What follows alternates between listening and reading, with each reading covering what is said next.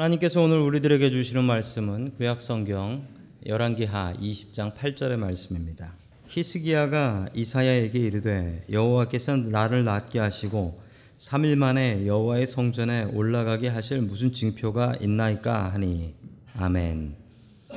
하나님께서 우리와 함께 하시며 말씀 주심을 감사드립니다. 아멘. 자, 우리 옆에 계신 분들하고 인사 나누겠습니다. 반갑습니다. 인사해 주시죠. 반갑습니다.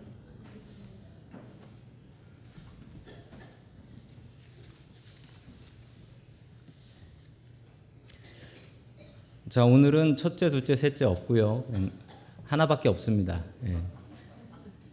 그래서 예상하시기에 아, 빨리 끝날라나 보다 그런 거 없습니다. 다 그게 그거예요. 자, 전 시간의 이야기를 계속 이어서 하나님의 말씀을 증거합니다. 히스기야가 살았던 시절은 아주 격동의 시절이었습니다. BC 722년 북쪽에 있었던 아시리아라는 강력한 제국은 북이스라엘을 멸망시켜 버렸고 파죽지세로 남유다를 공격하고 있었습니다. 정말이 안타까웠던 시대에 히스기야는 병까지 걸려서 죽게 되지요. 그렇지만 히스기야는 기도를 통하여 그 병을 고치게 되고 살아나게 됩니다.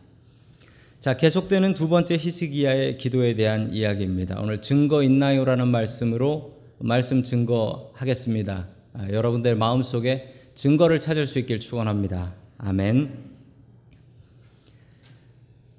자, 히스기야 아, 열왕기하 20장 5절의 말씀을 우리 같이 보겠습니다. 시작. 너는 되돌아가서 내 아버 주권자인 히스기야에게 전하여라. 내 조상 다윗을 돌본 나 주 하나님이 말한다. 내가 기도하는 소리를 내가 들었고 내가 흘리는 눈물도 내가 보았다. 내가 너를 고쳐주겠다. 사흘 뒤에는 내가 내 성전으로 올라갈 수 있을 것이다. 아멘. 자, 주님께서 희숙에 무엇을 보셨다고 합니까? 기도와 눈물을 보셨다라고 합니다. 기도와 눈물. 주님께서 우리를 보실 때 무엇을 보실까요? 기도와 눈물 보십니다. 주님께서 뭐 좀 보자라고 할 때 보여드릴 게 있어야지. 우리 예배 드릴 때 우리에게 필요한 것은 기도와 눈물입니다. 주님 앞에 보여드릴 기도와 눈물이 있는 인생들 되기를 주님의 이름으로 축원합니다. 아멘. 자, 치료를 받았다라고 하면 치료를 받고 어떻게 된다라고 합니까? 사흘 뒤에 내가 주의 성전으로 올라갈 수 있을 것이다. 완벽한 치료입니다. 완벽한 치료 받으면 무엇을 하는 거냐면 치료받고 나면 성전에 가서 예배 드리는 거예요. 주님 앞에 우리가 건강 달라고 기도해야 됩니다. 그 기도하는 가장 큰 이유가 무엇이어야 합니까? 주님, 내가 성전에서 예배할 수 있게 해주십시오. 그래서 나한테 건강 주십시오. 이렇게 기도해야 됩니다. 주님께서는 분명히 말씀하십니다. 치료받은 뒤에 내가 성전 가서 예배할 수 있다. 자, 그런데 성전을 어떻게 한다고 합니까? 성전에 올라갈 수 있다라고 하지요. 왜 성전을 올라간다고 할까요? 네, 저희 교회 성전도 올라가게 돼 있습니다.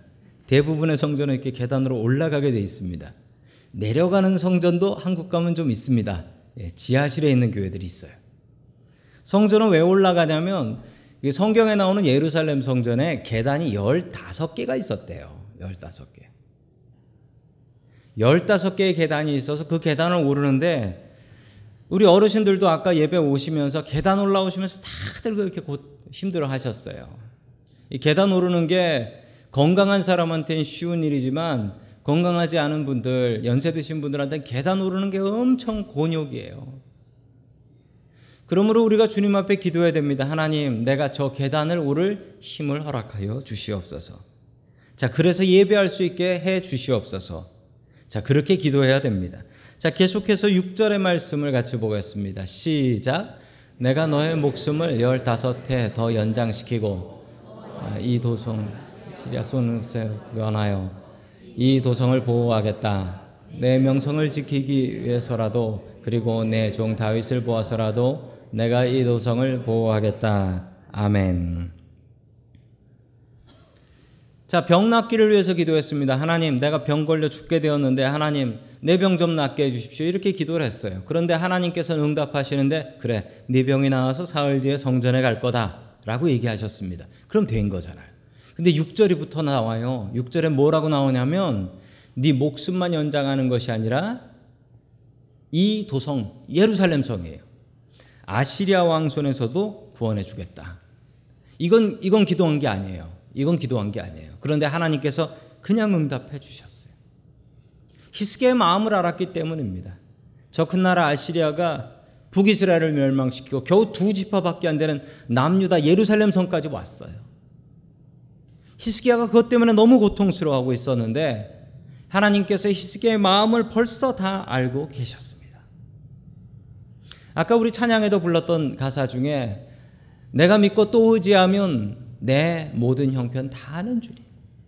주님께서 이미 내 모든 형편을 다 알고 계세요. 우리가 기도하기 전부터 다 알고 계세요. 그래서 내가 기도하지 않은 것까지도 주님께서 응답해 주신다라고 성경은 우리에게 분명히 말씀하십니다. 하나님은 참 좋으신 하나님이십니다. 그 하나님을 믿고 의지하고 기도할 수 있기를 주님의 이름으로 간절히 축원합니다. 아멘. 자, 계속해서 7절 말씀 봅니다. 시작. 그리고 이사야가 왕의 신하들에게 모아가 반죽을 가져오라고 하였다. 신하들이 그것을 가져와서 왕의 상처 위에 붙이니 왕의 병이 나았다. 아멘. 히스기야가 죽을 병이 걸렸다라고 하는데 이 병이 무엇인지는 정확히 알 수는 없지만 몸에 어디에 상처가 난 거예요. 그리고 상처가 썩거나 곪아가지고 이 더 이상 회복이 되지 않는 그런 상태였던 겁니다.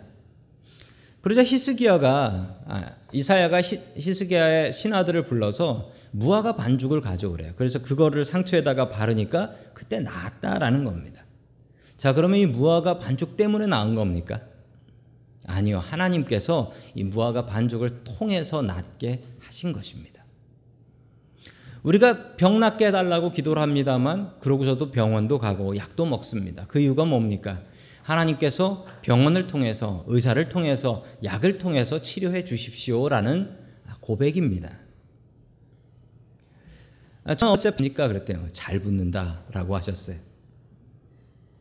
파스를 붙일 때도 기도하고 붙이고 약을 먹을 때도 기도하고 먹어야 됩니다. 그 이유가 뭡니까? 하나님께서 그것들을 통해서 역사하신다는 겁니다.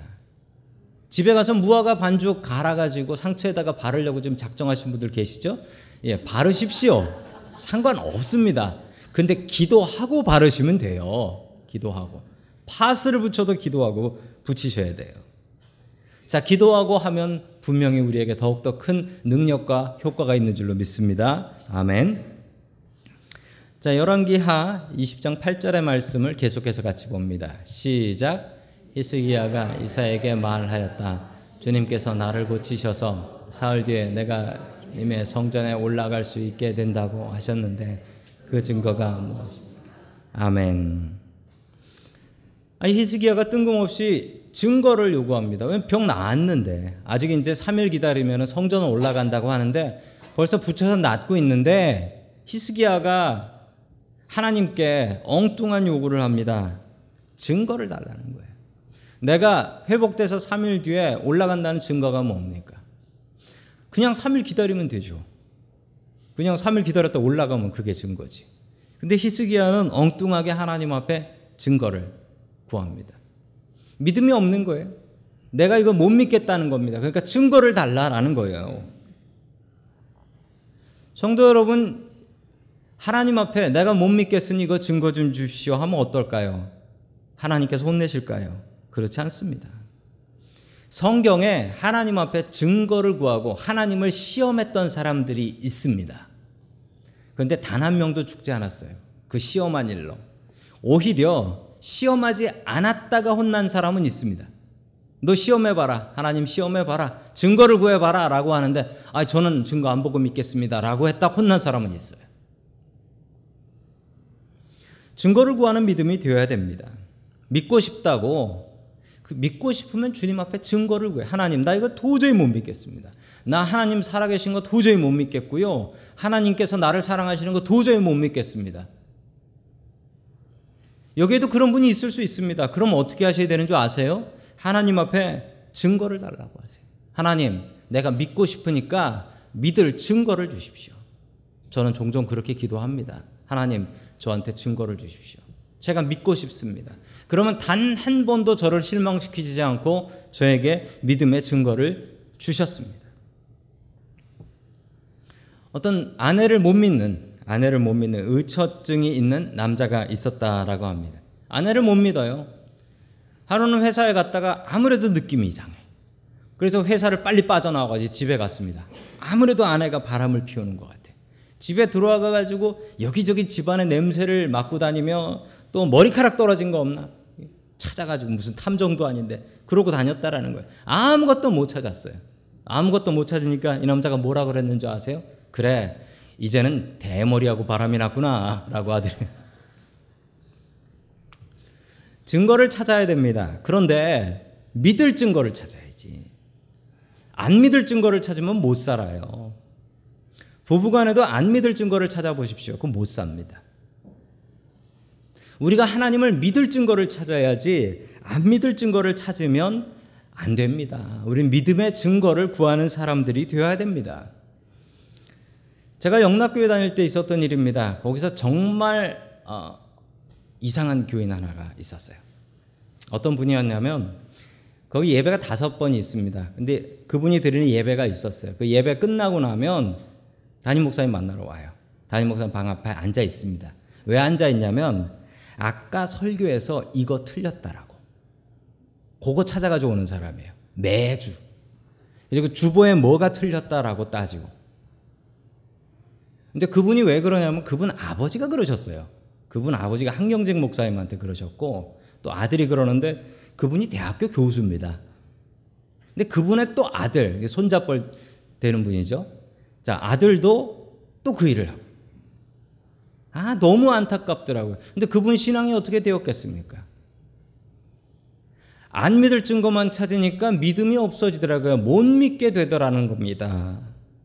믿음의 증거를 찾아야 됩니다. 믿을 수 있는 증거를 찾아야 돼요. 제가 미국에 오게 된 여러 가지 이유가 있는데 하나님께서 인도해 주신 여러 가지 이유가 있는데 그 중에 제일 먼저 아, 난 미국 가보고 싶다라는 마음을 처음 들게 하셨던 분이 있어요. 제가 학원에서 영어를 배웠는데 그 학원 영어 선생님이었습니다. 근데 그 영어 선생님이 대단한 분이었어요. 그 당시에 학원비가 15,000원인가 했던 것 같아요. 15,000원 정도 했는데 새벽 6시. 근데 그 당시에 그 유명한 선생님은 한 그 학생들 수강료의 70%를 가져갔대요. 70% 정도를. 제가 계산을 해보니까 300명이 앉아 있는데 머리가 다 만 원짜리로 보이더라고요. 그러니까 300만 원, 야, 그때 그 회사 다니던 사람들이 한 50만 원 받았거든요. 신입사원이. 대단한, 그, 그분은 그렇게 여섯 클래스를 했어요. 계산이 안 나오는 거예요.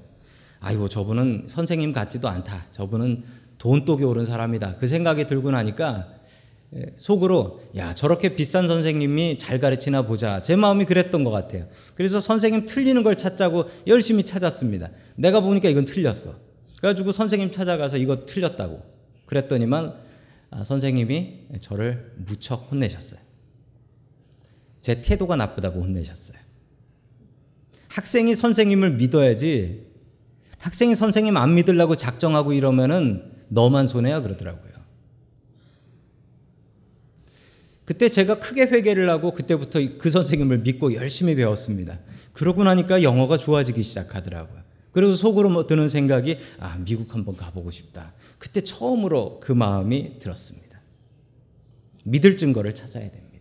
안 믿을 증거 찾으면은 못 믿고 못 삽니다. 믿을 증거 찾아야 돼요.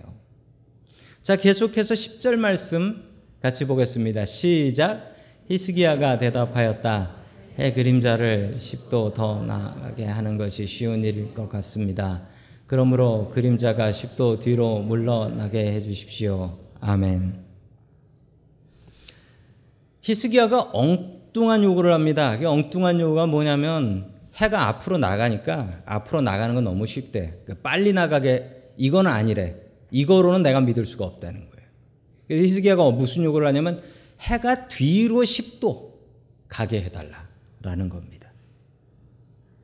이건 좀 너무 과한 요구죠. 왜냐하면 해가 하나인데 이게 10도 뒤로 가면 전 세계 시간이 다 늦춰지는 거 아니에요. 전 세계 시간이 다 늦춰지는 거예요.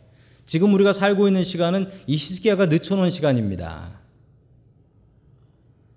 이런 엉뚱한 요구, 하나님께서는 이런 거 되게 싫어하시거든요.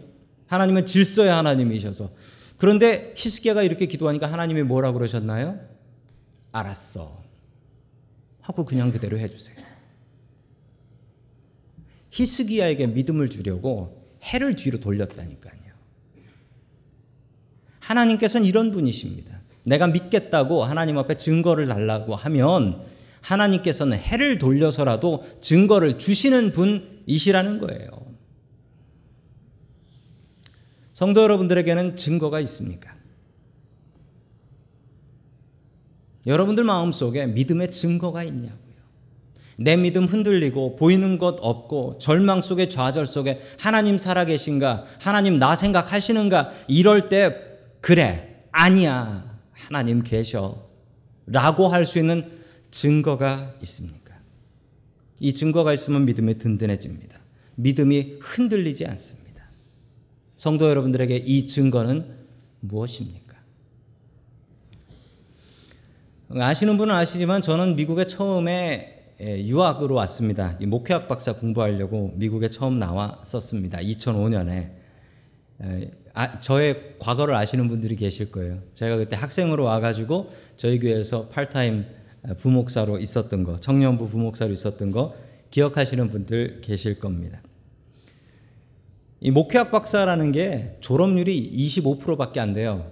왜 25%밖에 안 되냐? 과정이 그렇게 힘들어서 그런 게 아니라 다들 목회하시는 목사님이라 바빠가지고 이 논문을 쓸 수가 없기 때문에 그 졸업률이 한 25% 정도밖에 안 돼요. 저도 부목사를 하다가 담임 목사가 되고 나서 목회하기에 바쁘니까 설교 준비하고 목회하기에 바쁘니까 완전히 이거 놓고 있었어요. 졸업할 생각 없었고 아니 75%가 졸업을 안 하는데 내가 왜 졸업을 해야 돼? 라는 생각을 가지고 있었던 겁니다. 근데 어느 날 학교에서 letter 하나가 날라왔어요. 뭐가 날라왔냐면 final notice 800불을 더 내라는 거예요. tuition을 800불을 더 내고 졸업을 하라는 거예요.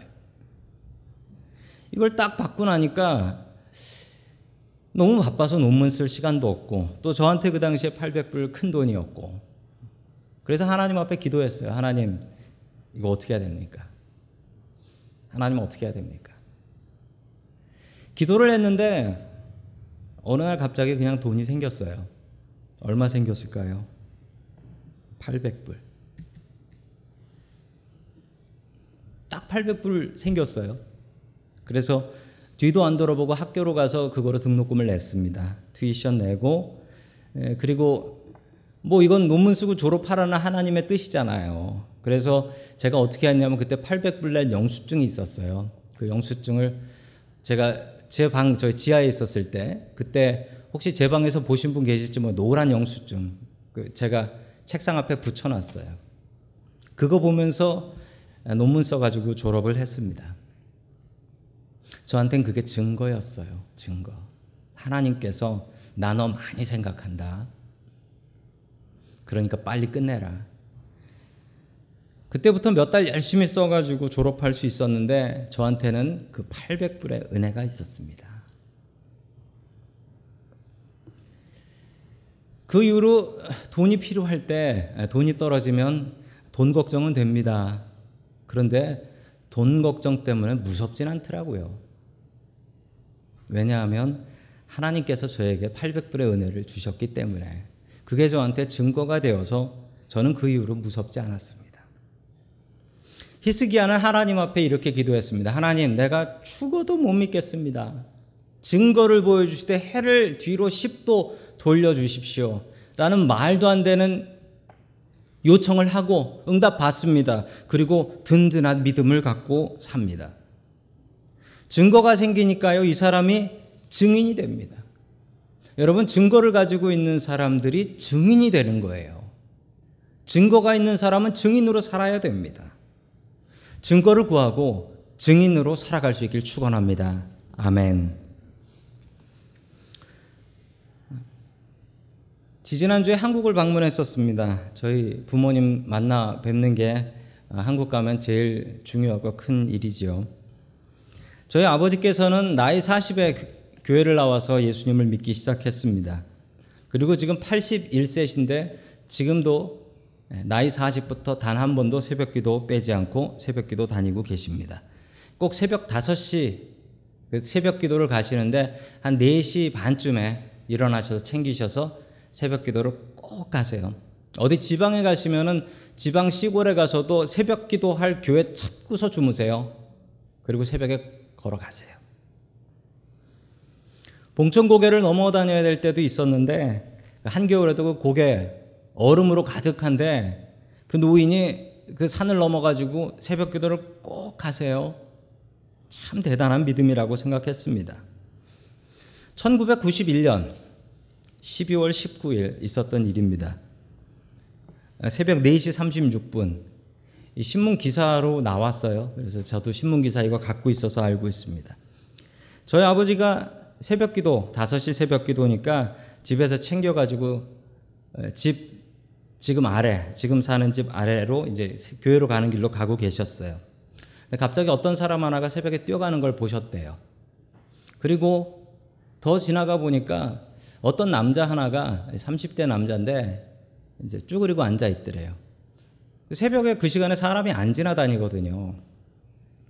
쭈그리고 앉은 사람 있으면 무슨 일이 있나 이렇게 가서 보니까 그 사람이 배에 칼을 맞고 피를 흘리고 있더래요. 그래서 저희 아버지가 경찰 신고하고 그분은 이제 병원으로 호송되셨는데 그분은 과다출혈로 돌아가셨어요. 근데 더 당황스러운 건 그러고 정확히 24분 뒤에 그 봉천동의 다른 곳에서 또 살인 사건이 하나 길에서 살인 사건이 일어났습니다. 그 두 개가 같이 연결된 그 봉천동 연쇄 살인 사건이었어요. 근데 참 그 당시에는 지금은 좀 이해가 안 되는데 그 당시에는 저희 아버지가 경찰에 가서 이제 조사 받으시고 증언을 하신 거죠. 그러고 나서 무슨 일이 있었냐면 그 다음날 신문에 기사가 났는데 그 신문 제가 지금 스크랩 해 가지고 가지고 있는데요. 그 기사에 뭐라고 났냐면 저희 아버지 성함하고 직업하고 집 주소가 나오더라고요. 신문에. 그러고 나니까 그 용의자로 잡힌 사람인데 그 잡힌 사람의 가족이 그 다음날 찾아왔어요. 그리고 자기 아들이 잡혀 들어갔으니까 증언을 좀 바꿔달라고. 아, 저 정말 괴로웠습니다. 학교 끝나고 집에 가보면 집 앞에 모르는 사람이 있는 거예요. 그래도 참 감사했던 것은 저희 아버지가 새벽 기도 가는 시간이 매번 그 시간인데 그 지나가는 그 사람이 저희 아버지를 찌를 수도 있었는데 저희 아버지를 안 찌르고 그냥 간 거예요. 저희 아버지는 그 사람을 봤죠. 아버지께서 용기를 내셔서 증언을 하셨고 그리고 그분은 감옥에 갔습니다. 참 용감하신 분이라고 생각했어요. 가끔은 지금도 한국 가보면 아버지가 자랑 삼아 이런 얘기를 하세요. 얼마 전에 길에서 소매치기가 도망가는데 다리 걸어 넘어뜨렸다 뭐 이런 얘기를 하세요. 그래서 아버지 80 하나인데 좀 그러지 마시라고. 근데 자꾸 그러세요. 연세 드시는데. 그리고 아직도 나 아직 뛸 수 있다 그러세요. 저희 아버지는 증거가 있으셨습니다. 증거가 있으니까 증인이 되었습니다. 우리도 증거를 찾아야 됩니다. 믿을 증거, 믿을 증거. 못 믿겠으면 그냥 그러려니 하고 넘어가지 마세요. 못 믿겠으면 하나님 나 이거 못 믿겠으니까 나한테 증거를 주세요. 이렇게 기도해야 됩니다. 한 주간 동안 살아가면서 얼마나 예수님을 증거하며 사셨습니까? 예수님 살아계십니다.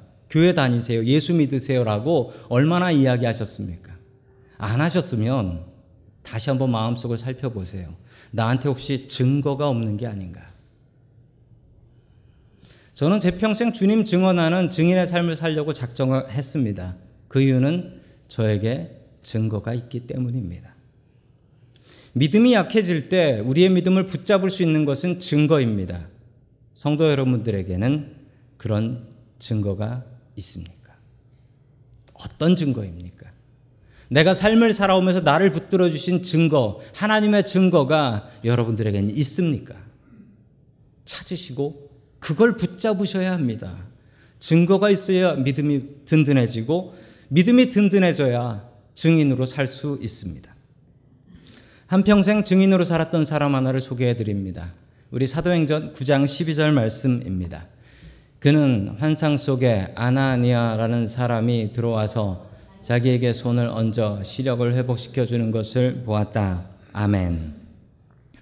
사도 바울의 이야기입니다. 그의 이름 사울이었을 때 그는 다마스커스에 있는 시리아의 다마스커스에 예수 믿는 사람들 잡아 죽이기 위해 가고 있었죠.